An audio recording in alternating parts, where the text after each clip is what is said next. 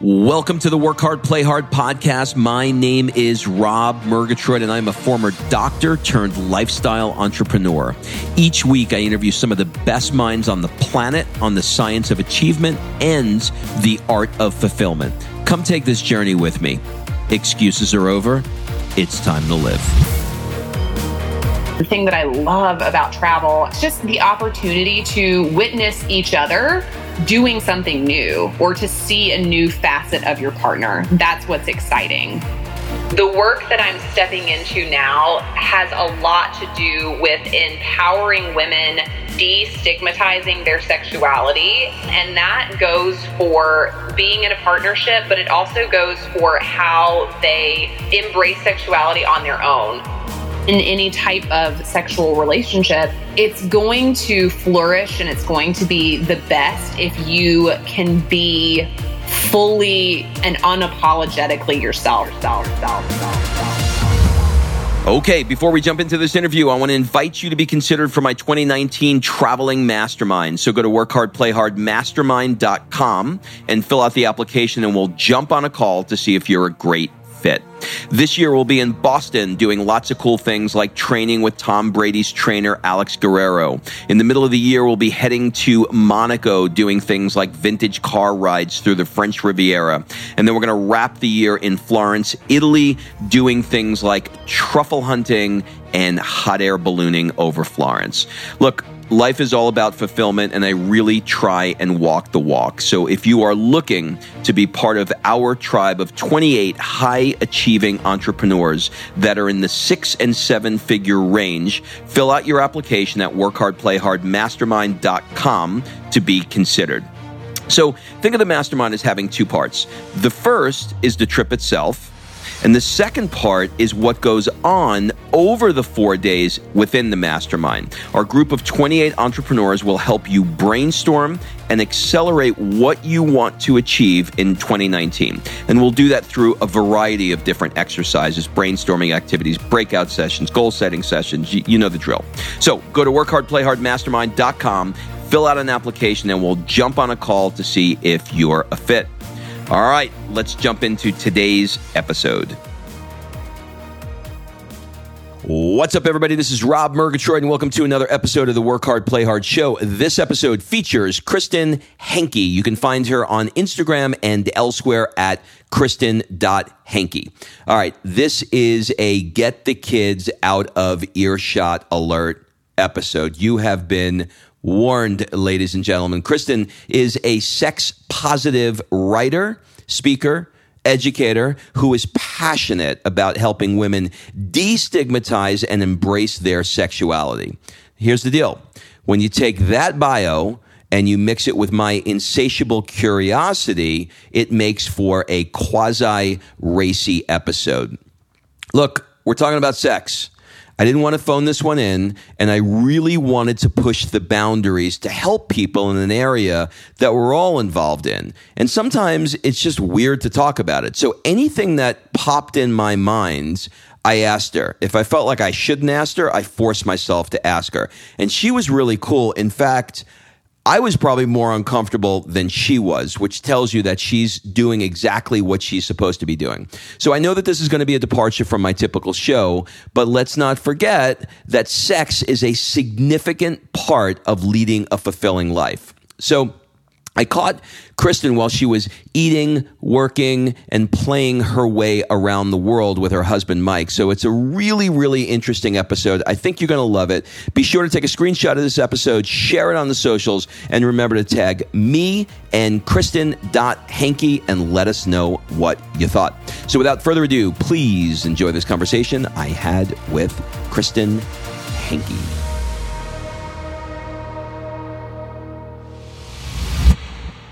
Christin, welcome to the show. Oh my gosh. So excited to be here. you know, I got to tell you, I I have the need. I don't know why, but I have the need to sing "Let's Talk About Sex, Baby." Let's do it. Let's, Let's talk, talk, about, about sex, sex baby. well, first of all, where in the world are you at this moment? I am in Kyoto, Japan right now. Look at you. I mean, I I have to tell you, I've got a little uh, travel envy going on right here. I mean, well, this is I know Amazing. you can't you can't see me, but I wore a sexy kimono just so that we would feel in the mood for what's about to go down. Oh my God. I mean, we have to open the kimono. I, sorry, I just felt like I needed I'll to go flash there. it. I'll flash a little bit. I'll do it on Instagram. Everybody go check out our stories. so here's what I think we're going to do.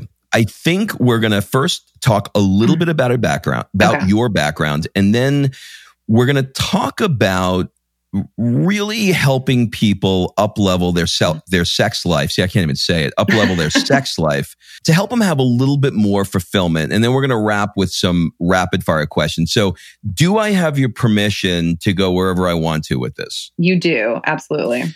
All right. Trust in All you. Trust in me. Trust All right. So I think, cool. I think a good place to start would be growing up in Salisbury, North Carolina. and when I was a kid, I had Salisbury steak. Is that where it comes from? That is I've I've heard that. That is so funny. And it's like this weird, like, street, like, not street meat, mystery It- meat. That's word I'm is looking for. mystery meat and it's covered in gravy like everything else in the South. So yeah, it's a magical entree straight from the freezer to your table. Right. So, what would you say is the best and what would you say is the worst part about being the oldest of seven living in Salisbury, North Carolina? so I have to clear this up so that he doesn't get really upset. I'm the oldest girl of seven, which, Mm. you know, some might say still ranks really as the oldest, but I do have an older brother, John. Love you, John. The best thing about growing up in Salisbury, North Carolina is that it's that kind of small town situation that you would want them to make a Hallmark movie of. You just don't want to go back there after like high school, essentially. Um, so just Southern charm. It's small. Everybody knows everybody. Um, you grow up with lots of friends and familial connections. And, you know, there's a little bit of whimsy about having people feel like they know you really well. So we enjoyed, I enjoyed that part. Um, and then I would say that the worst part uh, is also the best part, which is that everybody knows everything about you, or at least they think that they do. And I think in small towns, it can be hard to get out of the comfort zone. Um, you go back home at Christmas after, 10 years after you moved away, and the same people are in the same restaurants talking about the same things as the last time you saw them. It's so freaky. Every time, I have to tell you that even a lot of times people talk about small towns being that way. I grew up in New York and I go back and, you know, I grew up in a blue collar area and the fireman is still the fireman. Yeah. The cop is still the cop. Like nothing, nothing has Nothing changed. changes. You know what I mean? It's like Mayberry. You get pulled over and you're like, oh, hey, Vaughn.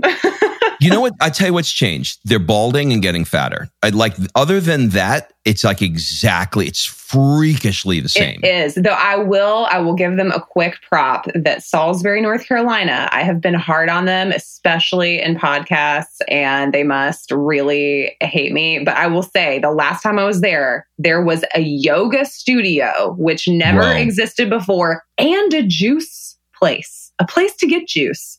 So applause. Applause for Salisbury. Times are a changing. All right. So let's drill down a little bit more.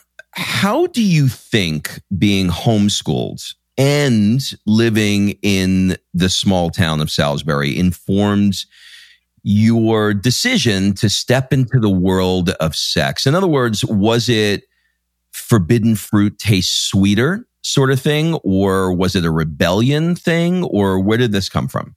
So that's an amazing question. I think over the course of probably the last decade, it has been all of those things and an evolution of those things. And what I mean by that is that growing up in a small southern town, um, I'm not sure the difference between Yankee culture and Southern culture. I'll have to check in with you after I say what I'm about to say.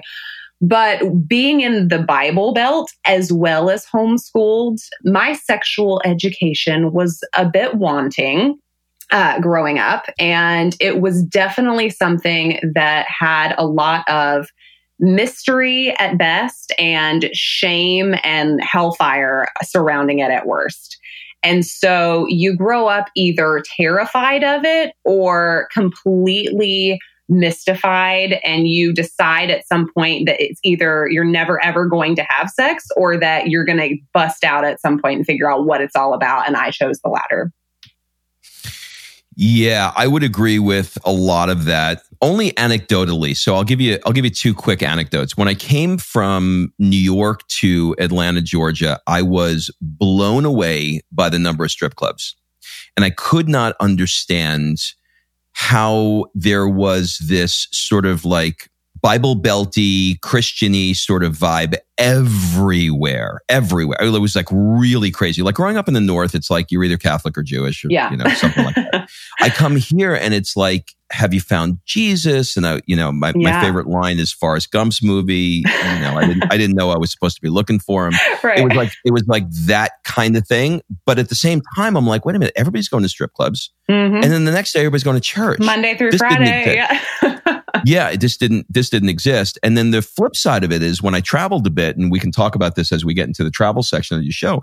Uh, of the show, I went to uh, Marrakesh, and um, I noticed that there was, you know, in sort of these Muslim sections where they were selling like porn on a street corner, but yet it was this buttoned up sort of environment. And so I guess, I guess every time you suppress one area, it's like a, it's like uh, putting a beach ball in the pool, right? Every time you push it down, it pops, it pops right back up somewhere. Yeah. You know, I've been following you and your husband around the world for the last couple of months. How long has it been now? You guys been traveling around the world? Almost six now. Oh my God. We're I cannot in. I know. Time is flying you're currently in Japan. I want to talk to you about how you met your husband. Let's kind of go down that road. For sure. Well, our story is uh, extremely romantic, to put it mildly. Uh, I was responding to a booty call from his best friend from college and met him outside of a bar. I was slightly toasted because it was the day after my 23rd birthday and I was out celebrating with friends, and he was the DD. So he was entirely sober. It was exciting. That's how you guys met. That is how we met for the very first time. you know, so speaking of how we met, so yeah. let's talk about how you and I met. You and I met because you were helping me to execute the work hard, play hard brand. Yeah. And, you know, so my perception of you is just this, you know, sort of like soul sister in terms of your ability to be detail oriented and execute on your vision. I mean, you're just really, really good at this stuff. And then one day I see sex goddess girl and I'm like, whoa, whoa, whoa, whoa, this is, this is different. What's going on? Can you sort of like take me back to the moment that you made the decision that you wanted to do this and switch gears from what you and I were working on, or at least certainly publicly switch gears. Yeah. And maybe talk about why you did it. Sure. Well, it's interesting because you know what they say, especially in the entrepreneurial space, about how the thing that you never actually considered as your area of genius or your gift is normally just that. And so, for as long as I can remember, especially since I discovered sex, which was a good while back now, all of my friends would come to me to ask me questions about uh, relationships and sex and they wanted advice. And I was like, the older sister, especially in the former like church homeschool group, I was like the black sheep who had run outside of the lines and I'd had sex and I had all these worldly experiences and they didn't want anyone to know that they were wondering about it, but they would come to me like hush hush and be like, Hey, we know that you know the deal about this. Will you help a sister out? And so I would like give them advice and try to help make sure that they had very positive experiences and that they had somewhere to go where they could ask these questions since they couldn't ask them at home without fear of retribution or shaming or generally um, feeling rejected or even disowned in some really extreme circumstances. And that has been a theme um, for my entire adult life. And as I got older, it was I, the gap became really clear to me where women from further and further back, generation wise, were coming forward and saying, hey, like it's not just the young girls who haven't had a space to talk about this. We never talked about this. These are women that I would work with or relatives they would come to me and they would just say, Hey, like, we know that you're very open minded about this and we f- feel from your vibe that you are doing well in this area. So we were just wondering if you would like break it down for us or like give us something. And so it is something that I've always been extremely passionate about. And it was actually, I will say, it was your show partially that um, brought about the process of me deciding that it was time to step into it. And it's one of your questions that I look forward to answering at the end, but you ask it of everybody. And it's that if you were to speak on something that you're not known for, but you're extremely passionate about, what would it be? And at the time, I was working in strategy and in marketing, but my answer to that would have been sex and sexuality and relationships. And that was like a big aha moment for me. I was like, if I was ever on Rob's show, I would talk about sex if I wasn't doing what I'm doing right now. I love that. The reason why I asked that question is, you know, other than stating the obvious, the reason why I asked that question is we are also drilled down and dialed into what it is that we're known for, but there's always something lurking. And whenever I ask that question, sometimes I can get people who are willing to let go and willing to say, mountain climbing or sex or something like that. But, you know, sometimes it's difficult because they're, you know the word I'm searching for? Identity. Their identity yeah. is tied to what they do. Yeah, and they don't want to, they don't want, that's great. I love that story. Um, okay. We're going to jump into sex together. You ready okay. to have sex? Let's do it. Let's have sex. Let's first talk about what are the misconceptions that most people have about sex in general? Big area i know but like just like low low hanging fruit okay. like what hits you balls that's low hanging there we go. Um, number two after balls would be I think it's that men have a higher sex drive than women. That's a big one, is that men are the ones who want sex all the time and women really aren't that interested. And there's a lot involved in making them interested, and that it's kind of a chore for guys to like get women to have sex with them. Um, I think that's a big one. I think the conception that single people have more sex than married people is mm. uh, is one that people think, uh, but isn't true. I have single friends and we talk quite a bit, and I'm having way more sex than them. So interesting. Yeah, and I think another one would be it takes exactly four pumps and some screaming for women to orgasm. That's, that's one. True? That's not true. Uh, and then my I feel like I can name that tune in three and a half. you definitely could.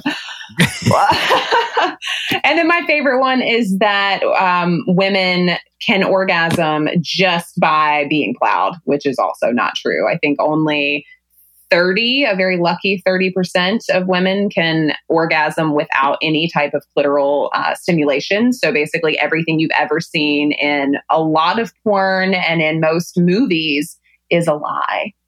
All right, let, we're going to go into porn now. Let's let's talk garden variety fantasies, right? So most guys want to do a three way with their lady and another lady. Yeah.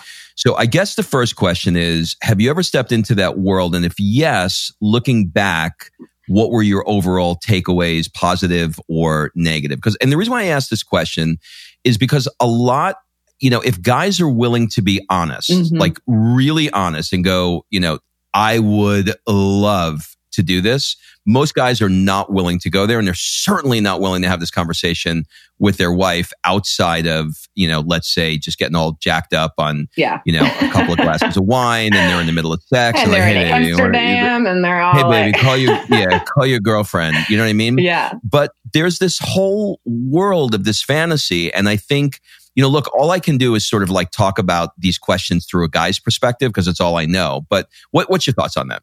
So my thoughts on this are are these essentially the thing about threesomes eh, are that number one, I think that it's taboo still. It feels a little bit dirty and naughty. I also think that men really want to be trusted and they really want to be adored. And I think the adoration of one woman is great, but what is better than the adoration of two? Um, also, double the tits and double the ass. So that's who doesn't want that? What normal dude on the planet is not like, has not thought about that at some point. The thing that I think is interesting is that we haven't been allowed, and I say we as a society, like women have not been prepared for it and men have not been prepared for it. We haven't been enabled or given the permission to have open and honest conversations about our fantasies without judgment or fear of retribution. And that comes from how we grew up and what we're told is good and what we're told is bad, and things that are considered bad or crass like we are made to feel shame about from a very early age and we carry that with us into adulthood and so then women aren't prepared to hear that men want something outside of the box and men aren't prepared to open up and share that they would like to switch things up or that they want something different. And so we go on in this holding pattern where we're just having sex with each other and we're not exploring the possibilities or talking about anything wild or erotic and everybody gets bored. So the thing about opening up the conversation is that sometimes that need or that like thrill of a little bit of danger or something a little naughty can often be met in a partnership without actually going through with a threesome. And I don't think that women have been given the space to like process it or think about it that way. And so they just know I don't want to share my dick with somebody else. Like I'll cut a bitch. That's not going to happen. Also, ingrained competition between women. It's like, no, he's mine. I married him. He belongs to me. I'm not going to share him with anybody. So all these things come up for women, not to mention that a lot of us have uh, like worthiness issues. And if he wants another woman, what does that say about me? What does that say about my attractiveness? What does that say about our relationship?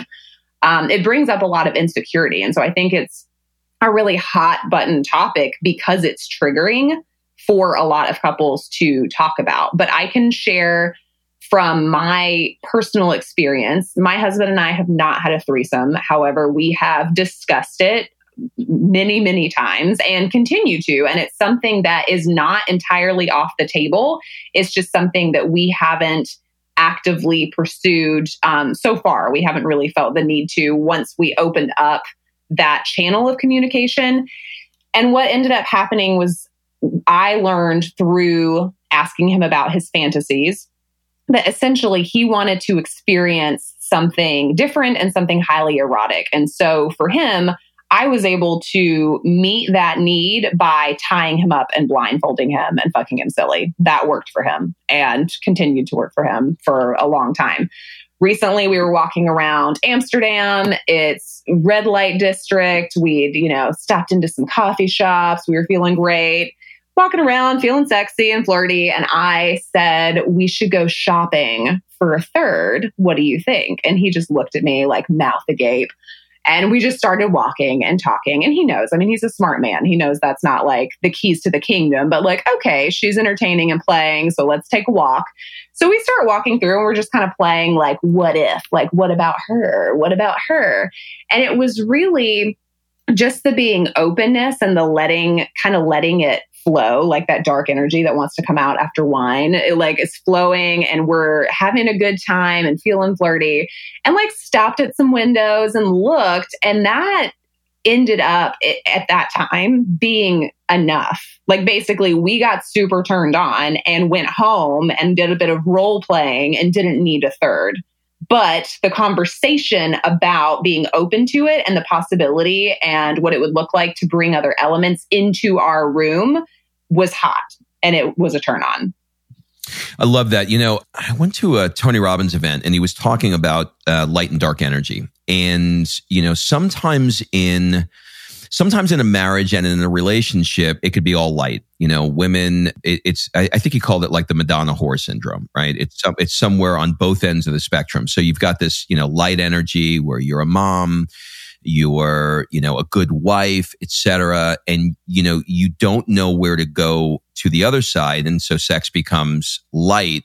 But then you got inside of the guy, you've got the same thing, right? You got light and dark. Obviously, guys are going to be a little bit more on the dark side. So, the willingness, I think, to be open to the conversation like you guys have is is so amazing where you can be in Amsterdam. And sometimes you know sometimes like you know a weird analogy but sometimes like you know I'll get invited to like a great party and sometimes listening to like the music and getting dressed and hanging out and having a drink before I go to the party is better than the actual party. Yeah, for sure. Do you know what I mean? Yeah, the anticipation. Like get, the anticipation is high. Yeah.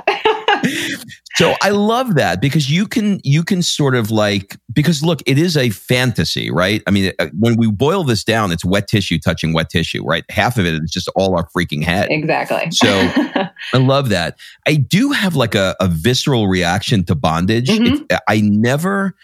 I never fully understood. And I guess that we are just wired in this way. Some people are into it, some people aren't. It feels like if I, I feel, you're going to laugh, but I feel like if I got tied up, I'd be like, let me out. Like I'm, I'm claustrophobic. I got to get out.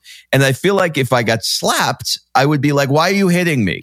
Do you know what I mean? oh, for So- sure. Yeah. but other people are like, this is amazing. So where do, like, where do these fantasies come from? Like, how does this? I love talking about this. And I, again, like I share what's personal to me because I'm an expert on me. So I feel comfortable doing that. I will back you up just a little bit because this is all connected. So you made the statement. I'm very familiar with Tony's teaching on the dark and the light energy. And you made the statement that maybe guys have more of the dark energy than women. And that is, I think, another common misconception. Um, it might be true for for a lot of couples but i know that like in our relationship i'm all dark energy all the time. And so i have to learn how to be balanced and how to allow the light to come in for just like sweet intimacy purposes which is also so important to a relationship. Because i would be like whips and chains all the time if i could pick. And leading into like what kind of creates that in people I think it it's highly personalized. It's based on how you were raised and what your experiences were coming into your own sexually as you became an adult. But I know that the draw to bondage for me is that I when I'm working and based on my personality, and you can attest to this personally, I am extremely straightforward and I am very good at moving in my masculine energy throughout the day. And I spend a lot of time there during the day. So at nighttime, when my husband or masculine energy comes home, I want to put on a kimono and get tied up and be railed. Like I just, I literally just want to relax and let go of control because it is tiring and because I've had it all day long.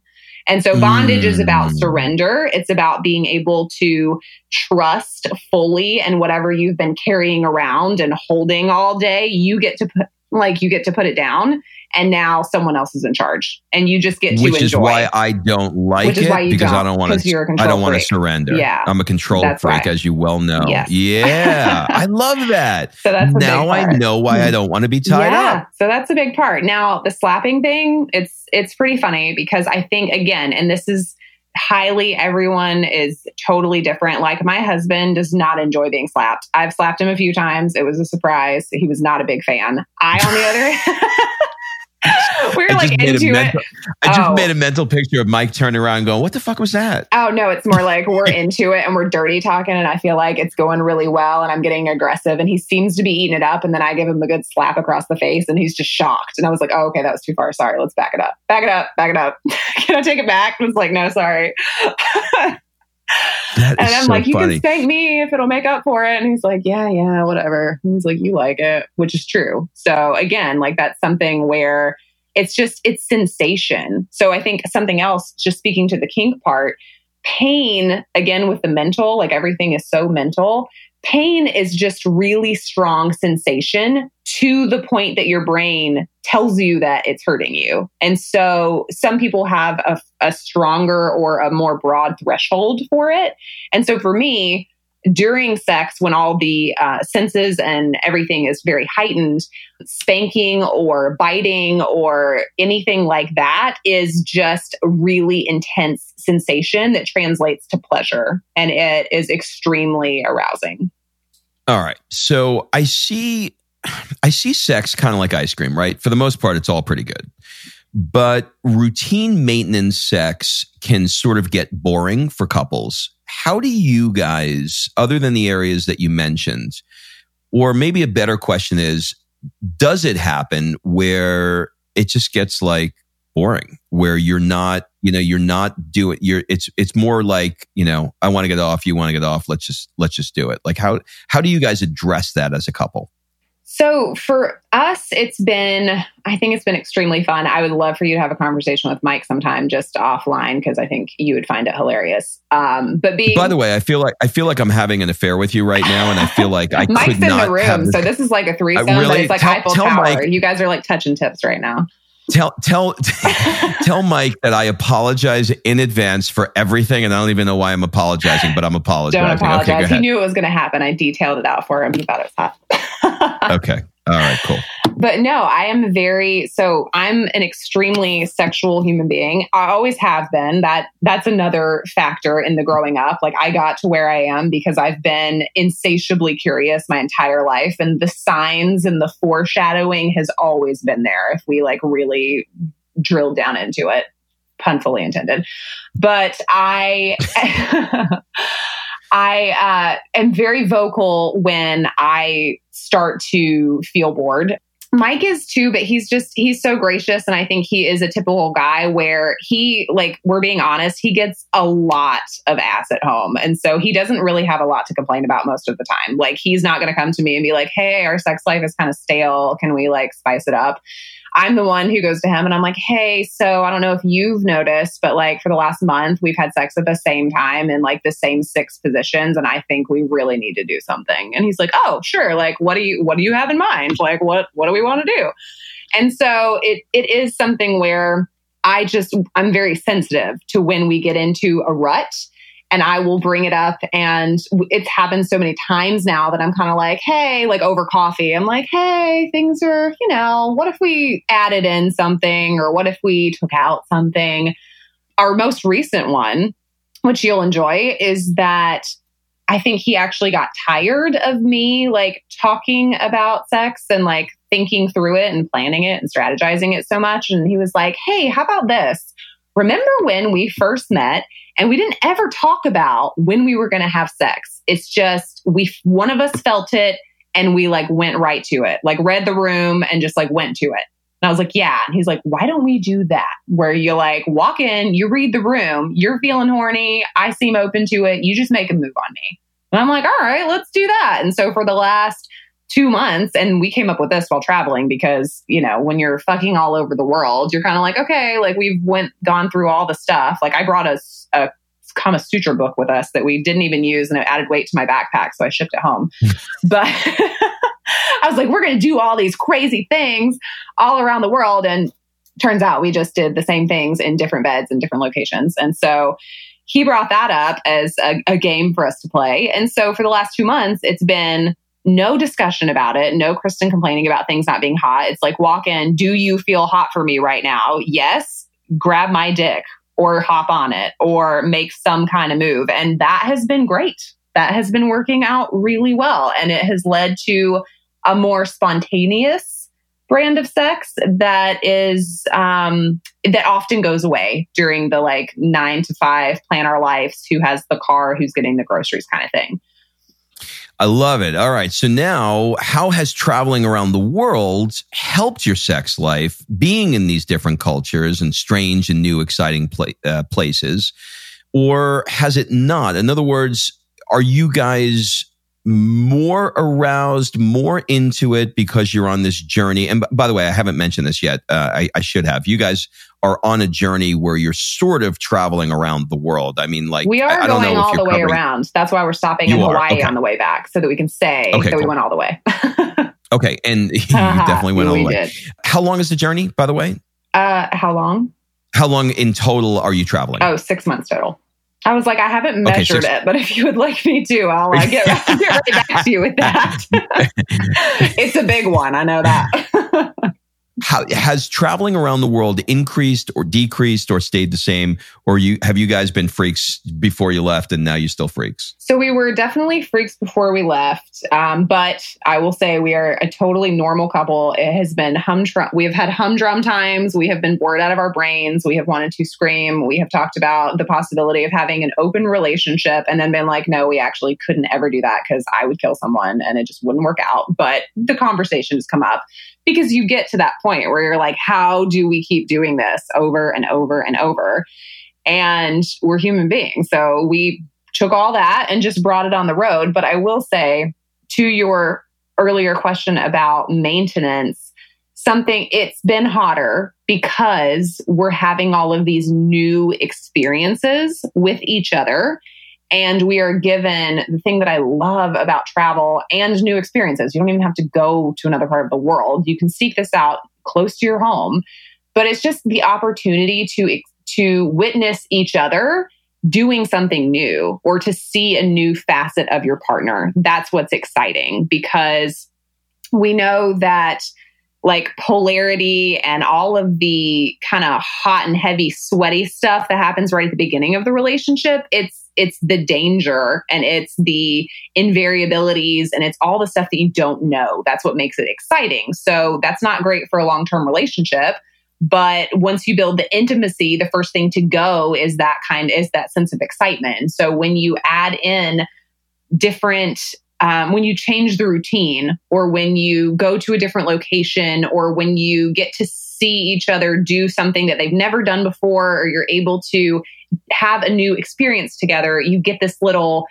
boost of like excitement like you get this little burst of energy that often translates sexually. And so this has been an awesome experience just because it's it's causing both of us to evolve the traveling and the learning and some of the things that we've encountered about ourselves and that we've learned about ourselves on this journey has made us fall more in love with each other has made us feel more attracted to each other.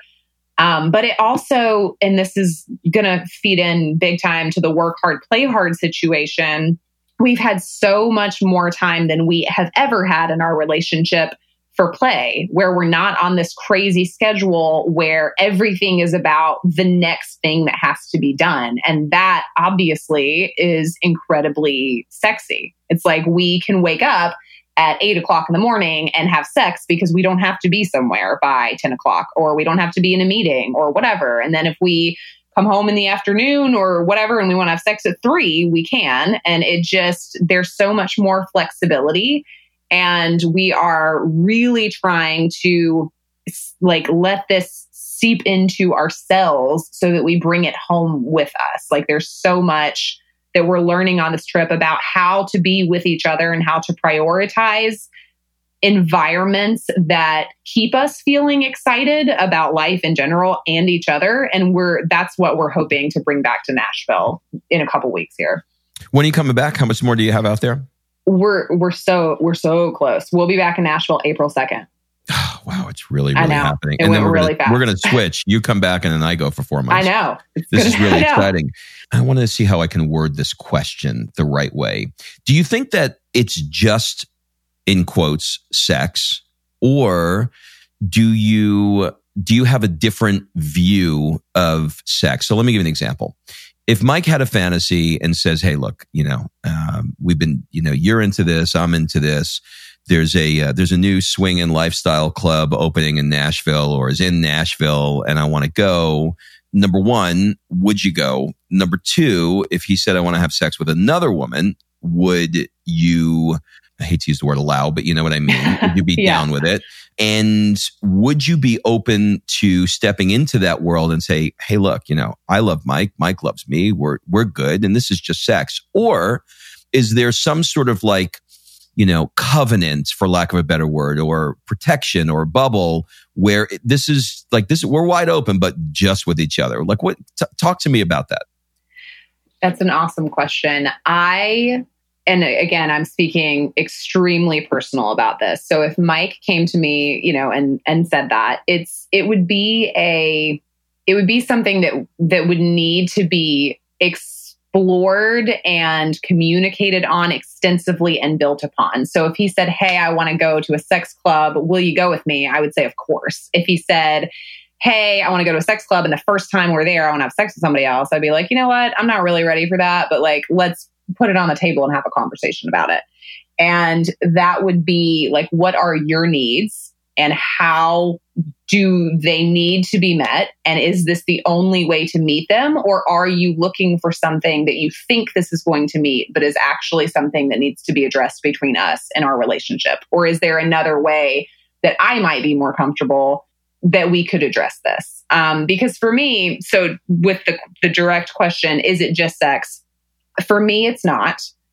I am a huge fan of all of the sexual things and I am open to an to a lot, but I think that because I have been cheated on in the past, I still have some trust wounds that are attached to sex and Mike is very aware of that. And so while I am extremely open to trying a ton of stuff, bringing in another person would be an incredibly big step for me as far as physically, if bringing like a real person into our room, that would be quite a step. And so it's not something that I am shut off to. We have talked about it and we are at the point where we kind of check in every like couple years and it's like hey is that something that you like need or that you want? Because i'm curious. I ask him about it. I'm like is this something that you're needing? Is this something you feel like you're missing like what's going on with that. And we just kind of keep tabs on each other like where it is. And i could say confidently that if in 10 years like i feel differently on the subject and he's like you know it would really like fulfill me to to branch out in this area i would like to think that i would be open to um, making a space for him to have that what a great answer. So here's what I'm learning. I'm learning that the view that I had of your sexual brands, for lack of a better word, is really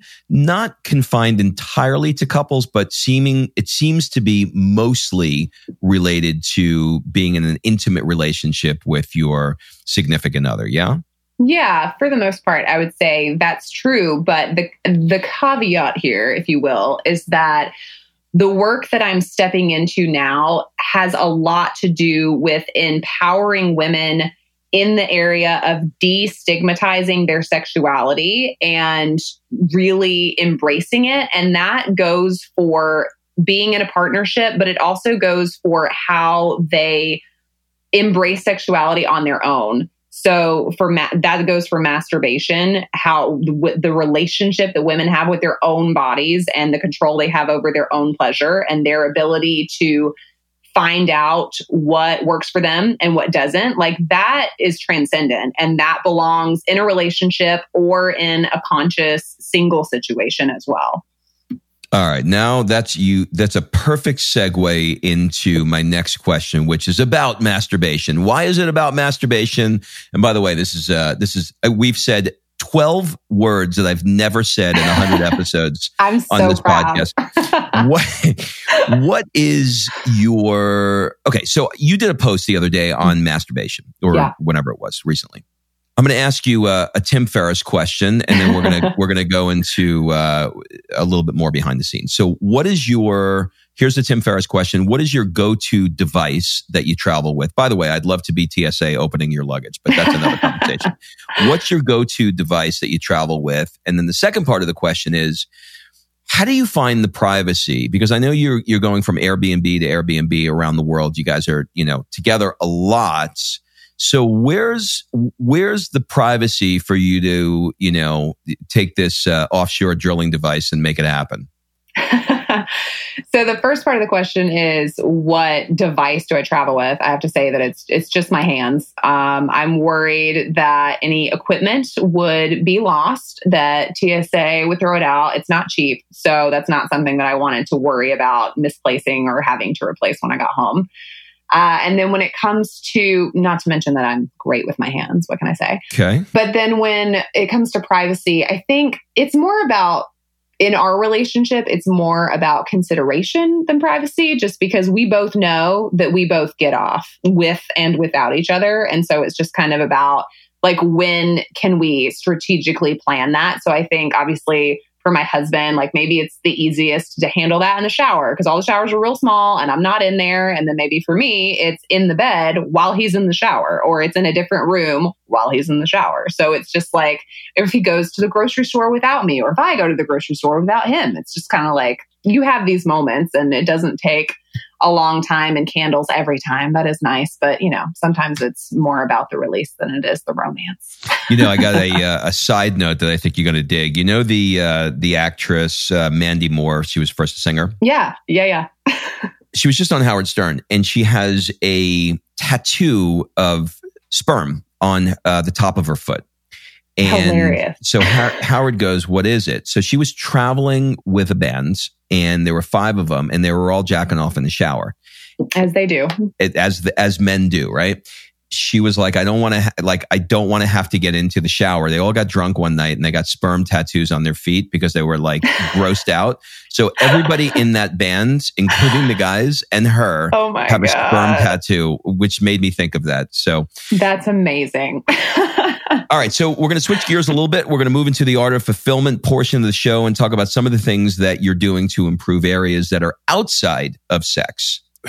God, there's so many questions I want to ask you. Uh, When you look at periods in your life where you feel like you are in the zone, and however you want to define being in the zone, what are some of the daily or weekly practices that you've spotted spotted in terms of, let's say, pattern recognition that when you look back at those sweet spots, when you've been performing really well and feeling really good, are there any particular daily, weekly, or morning habits that you've seen as consistent that you think, you know, people should really try this? Definitely. Uh, one that I am not going to be the first one to cite is prioritizing time for yourself at the beginning of the day before you start dealing with anybody else's shit. And that just, it doesn't matter what field of work I was in at the time or what I was doing. If I got up and immediately checked my phone and went to email or went to voicemails or even text messages, the day was lost. It's like you open, it's like you're pumping when you're a kid and you're like trying so hard to like pump up that bike tire. And if you undo the thing too soon, it's like all the air flies out. That's literally how I felt anytime I would like check email or something before I had had at least an hour of quiet to myself. And now, based off of all of the wellness trends and all the things we do in the entrepreneur world to stay on top of things, my morning routine has changed a million times over the last five years.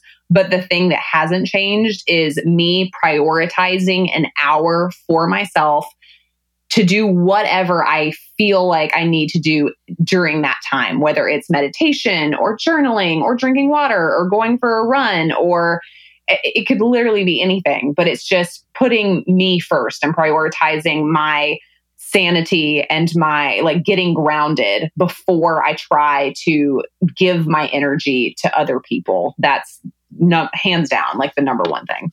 You are becoming a worldly gal now. Not that you weren't to begin with, but you are becoming even more worldly because you are traveling around the world. If this this is really a I'm going to ask this in two questions because I'm going to overload your brain. So the first first question is out of all the places that you've been to, if you could go back and and spend an extended period of time, let's call it 3 months. Which of those would you go to and why? God, it would be Italy.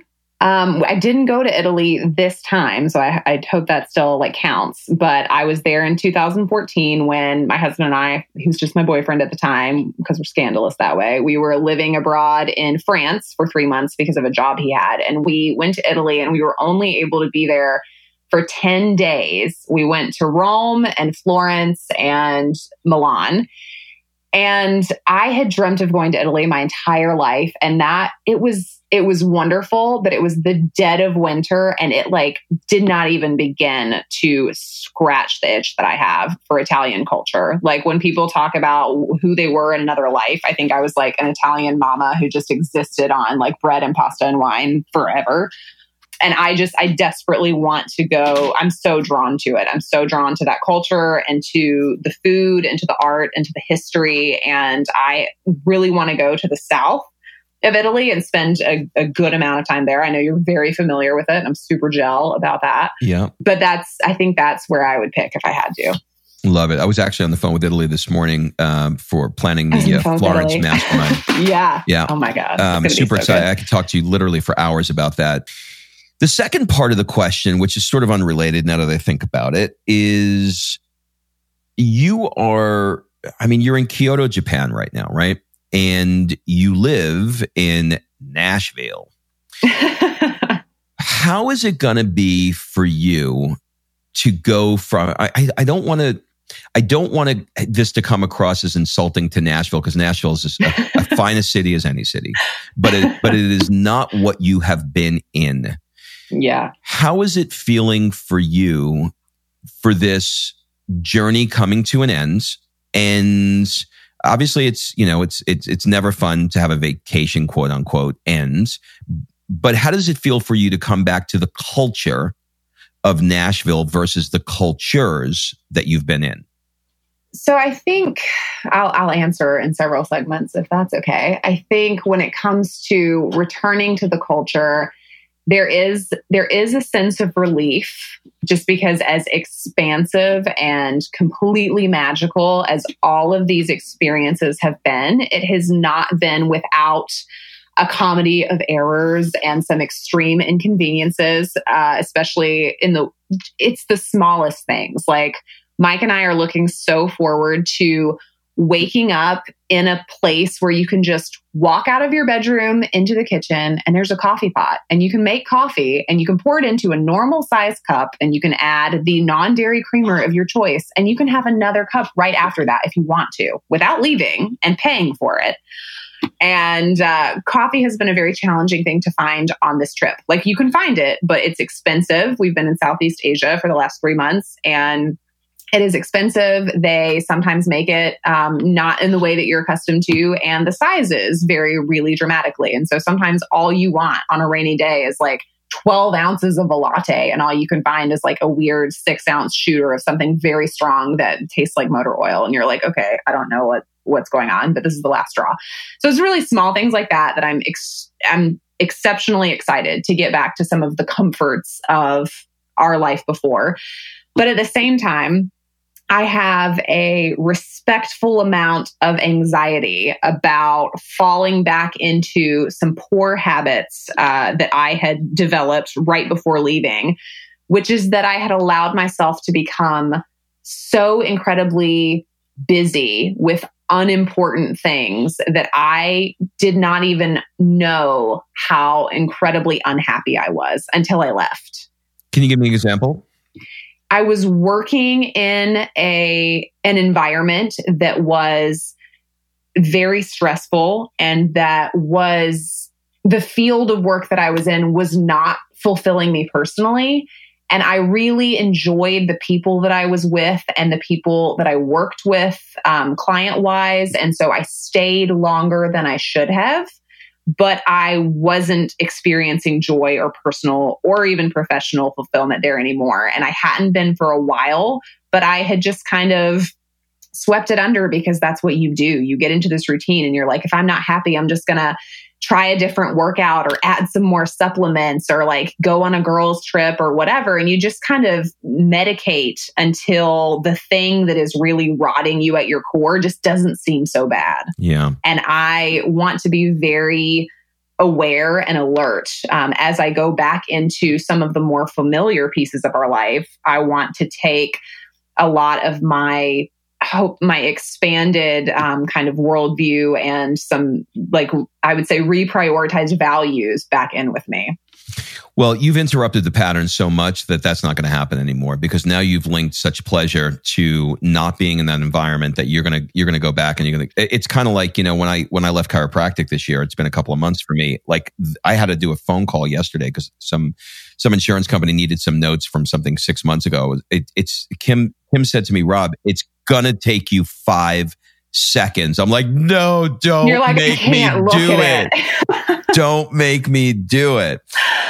okay, so let's move into the rapid fire round and you can answer as slowly as or as quickly as you like. We're going to change things up for you on the front end of this just a little bit. I'm going to mention a country that you've been to and you're going to give me one word of what you felt. Okay? France. Love. Monaco. Excess. Spain. Sex. The Netherlands. Weed. Iceland. Ooh. That, is that a word? yeah, yeah, actually that's perfect. Morocco. Iceland was ex- No, oh. that's good. Ooh was good. Morocco. Yeah. Okay. Overwhelmed. Hmm. That's a great one. Portugal. Warmth. Thailand. Noise. Indonesia. Sun. Singapore. Wealth. The Philippines. Blue. Australia. a bad one. Uh, no Wi Fi, which is surprising. Japan, where you are now. Matcha. What do your friends say is one of your superpowers? Oh, I knew you were going to ask this one. So I literally put it to them directly. And I quote My feminine power is so primal and dominant that it makes almost any straight woman question their sexual preference. End quote. Mm, I like that. What's one of the things, I like that on a whole different level though. What's one of the things that you're afraid of right now? A failure, which is super normal. I think uh, stepping out into something that I was actually having a, a minor meltdown yesterday. And I looked at my husband and I was like, I'm finally doing the thing in life that I have always wanted to do. And if I fail at this, it's not because I didn't, like, it's not because I didn't try it, which sounds counterintuitive, but it's scary. Like, as long as you're doing something that you don't care that much about, when it kind of goes down the shitter, you're like, you know, it's not really the thing that I was into. So, like, I just didn't care enough about it. And this is the thing that I care so much about which is why you're going to see, succeed in this area. Read uh, read Carol Dweck's book Mindset um, on the on a growth mindset.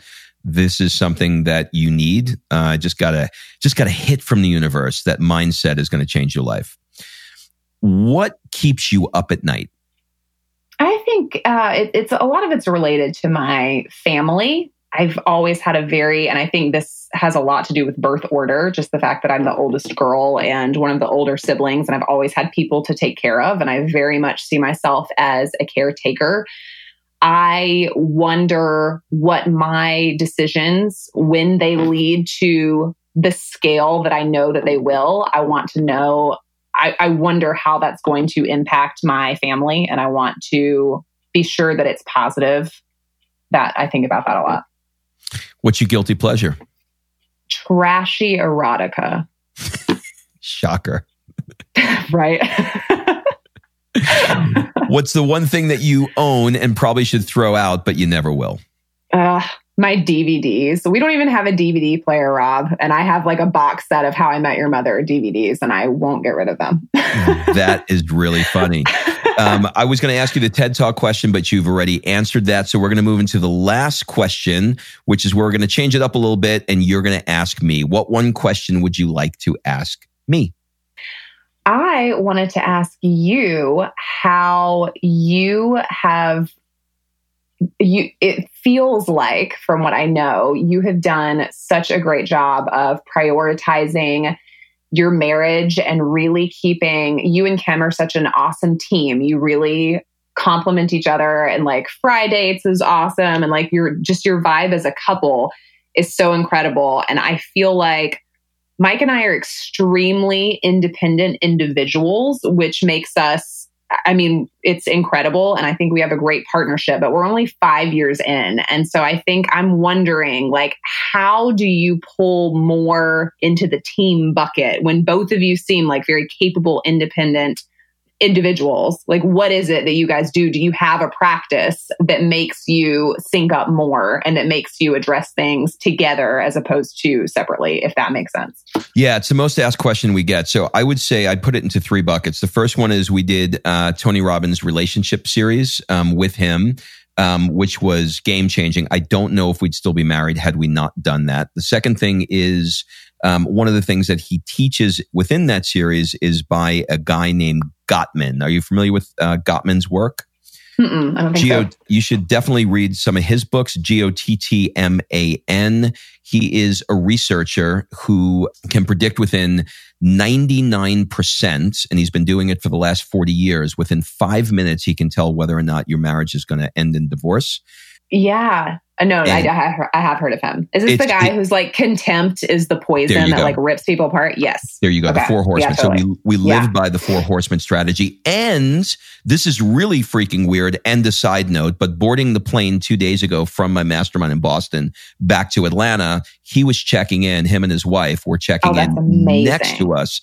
And I just booked him for the podcast, which is oh. crazy. I'll send you a picture. Yes, it's weird. I feel extremely privileged to be on the same podcast. See, see, guy. what? The last thing is lane. We choose our lane. So we mm. decide this is the thing. We, whenever something new comes up, where we're like, okay, who's going to do that? Like, okay, I'll give you a great example. Um, in chiropractic, Kim worked in my office. So we had to have many, many fights about this is my area, this is my area, who's doing this, who's doing that. Once we decided who was doing the checkbook, who was doing the insurance, whatever it was, the other person has to stay the fuck out of it. Not don't talk about it. Don't get in it. That is your area. And I am literally only here to be counsel if you need me, but this is your area. So we clearly define roles. For example, now we're moving into a new world, which is yeah, the world of having a mastermind. Yeah. So we're redoing everything. And so we're yeah. identifying, you know, Kim said to me with the mastermind, she said, look, my job with the mastermind is I'm your assistant. So I want, I don't like, this is not my thing. This is your thing, but I am here to assist you. So it was very, very, very clear what she's doing in the mastermind. I make all the decisions about what speaker I'm booking, what restaurants we're going to, what the experiences are, all of that. And she says, okay, I'm here and there's no resentment. So having clearly defined roles avoids the creative differences fight. So that's how I would answer that one. Yeah, that is gold. Do you have any final words, suggestions, or an ask for the people that are listening? Uh, suggestions, I think, are just be curious and not judgmental. I think you have to be open and we weren't taught like se- our sexual education did not equip us for an adventurous fulfilling sex life um, on our own or with a partner and so i think sometimes we judge things even in private that we're afraid of or that are unfamiliar or that have had a negative connotation in the past and that's as much a mindset and programming issue as so many of the other things that you talk about in performance with people when they're wanting to get to the next level. And it's going back and really examining your beliefs around why you feel the way you feel about stuff and deciding if that is still true for you and if that's fair and if it still works for you. And I think in a relationship, I mean, with yourself as well, but in any type of sexual relationship, it's going to flourish and it's going to be the best if you can be fully and unapologetically yourself. And that requires grace and patience and listening and an open mind um, from the other person. And that's just something that you want to think about as a partner. And that's something that you want to create for your present or future partner.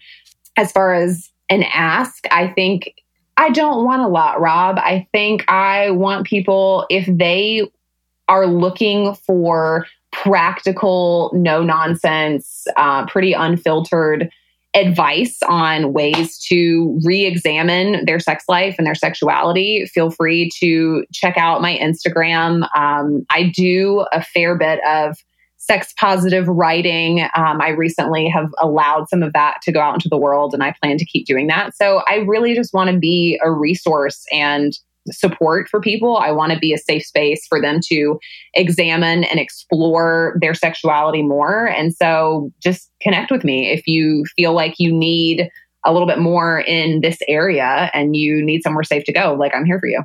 Love it. You know, I have to tell you, you are one of the most articulate, warm, kind people that I know. So I am super grateful that you're in my life. And I, I just want to say that, you know, it took a lot of balls. You have a lot of balls, you know? Thank you. You're welcome.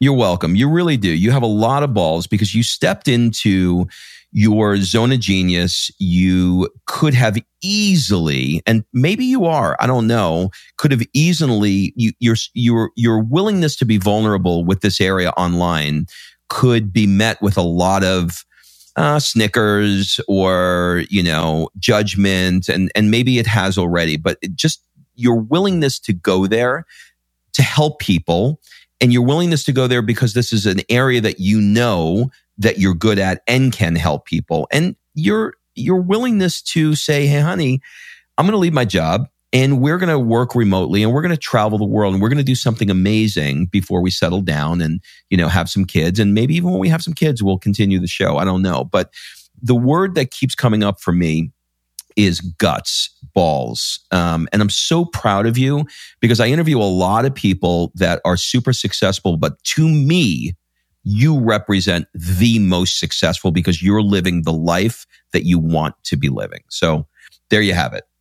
Thank you, my friend. I appreciate those words so much. And they mean so much coming from you. You know, you know how I feel about you, but I, I just do. respect you. I respect you so much and I respect everything that you on your own, but that you and Kim are building together. And I want to shout out my husband as well because I mean, I am I for all of your kind words, I am a challenging human being to grow next to and he just does it with so much grace and so much humor and I wouldn't be as ballsy, I don't think, about this in the way that I am. I wouldn't be able to do it in the way that I do it if he wasn't so open and so willing to be there and serve in this with me. Like he has zero qualms about me putting our sex life all over the internet and the podcast world for everyone to hear and that everybody wouldn't be cool with that. And so his just unwavering support of me and everything is the reason why our relationship is as good as it is. So I want to make sure he gets his too. It says a lot about who he is. That shit ain't easy. Well, Christin, thank not. you so much. Uh, thanks for having me, buddy. I appreciate you. All right. Thanks for listening. If you love this episode and you know someone that needs some help in either stepping up their work hard game or their play hard game, it would mean the world to me if you shared this podcast with them to help me get this movement out there. So if you like what you heard, head on over to iTunes, take 30 seconds, and leave me a five star review, and I will be forever grateful. So until the next episode, excuses are over. It's time to live.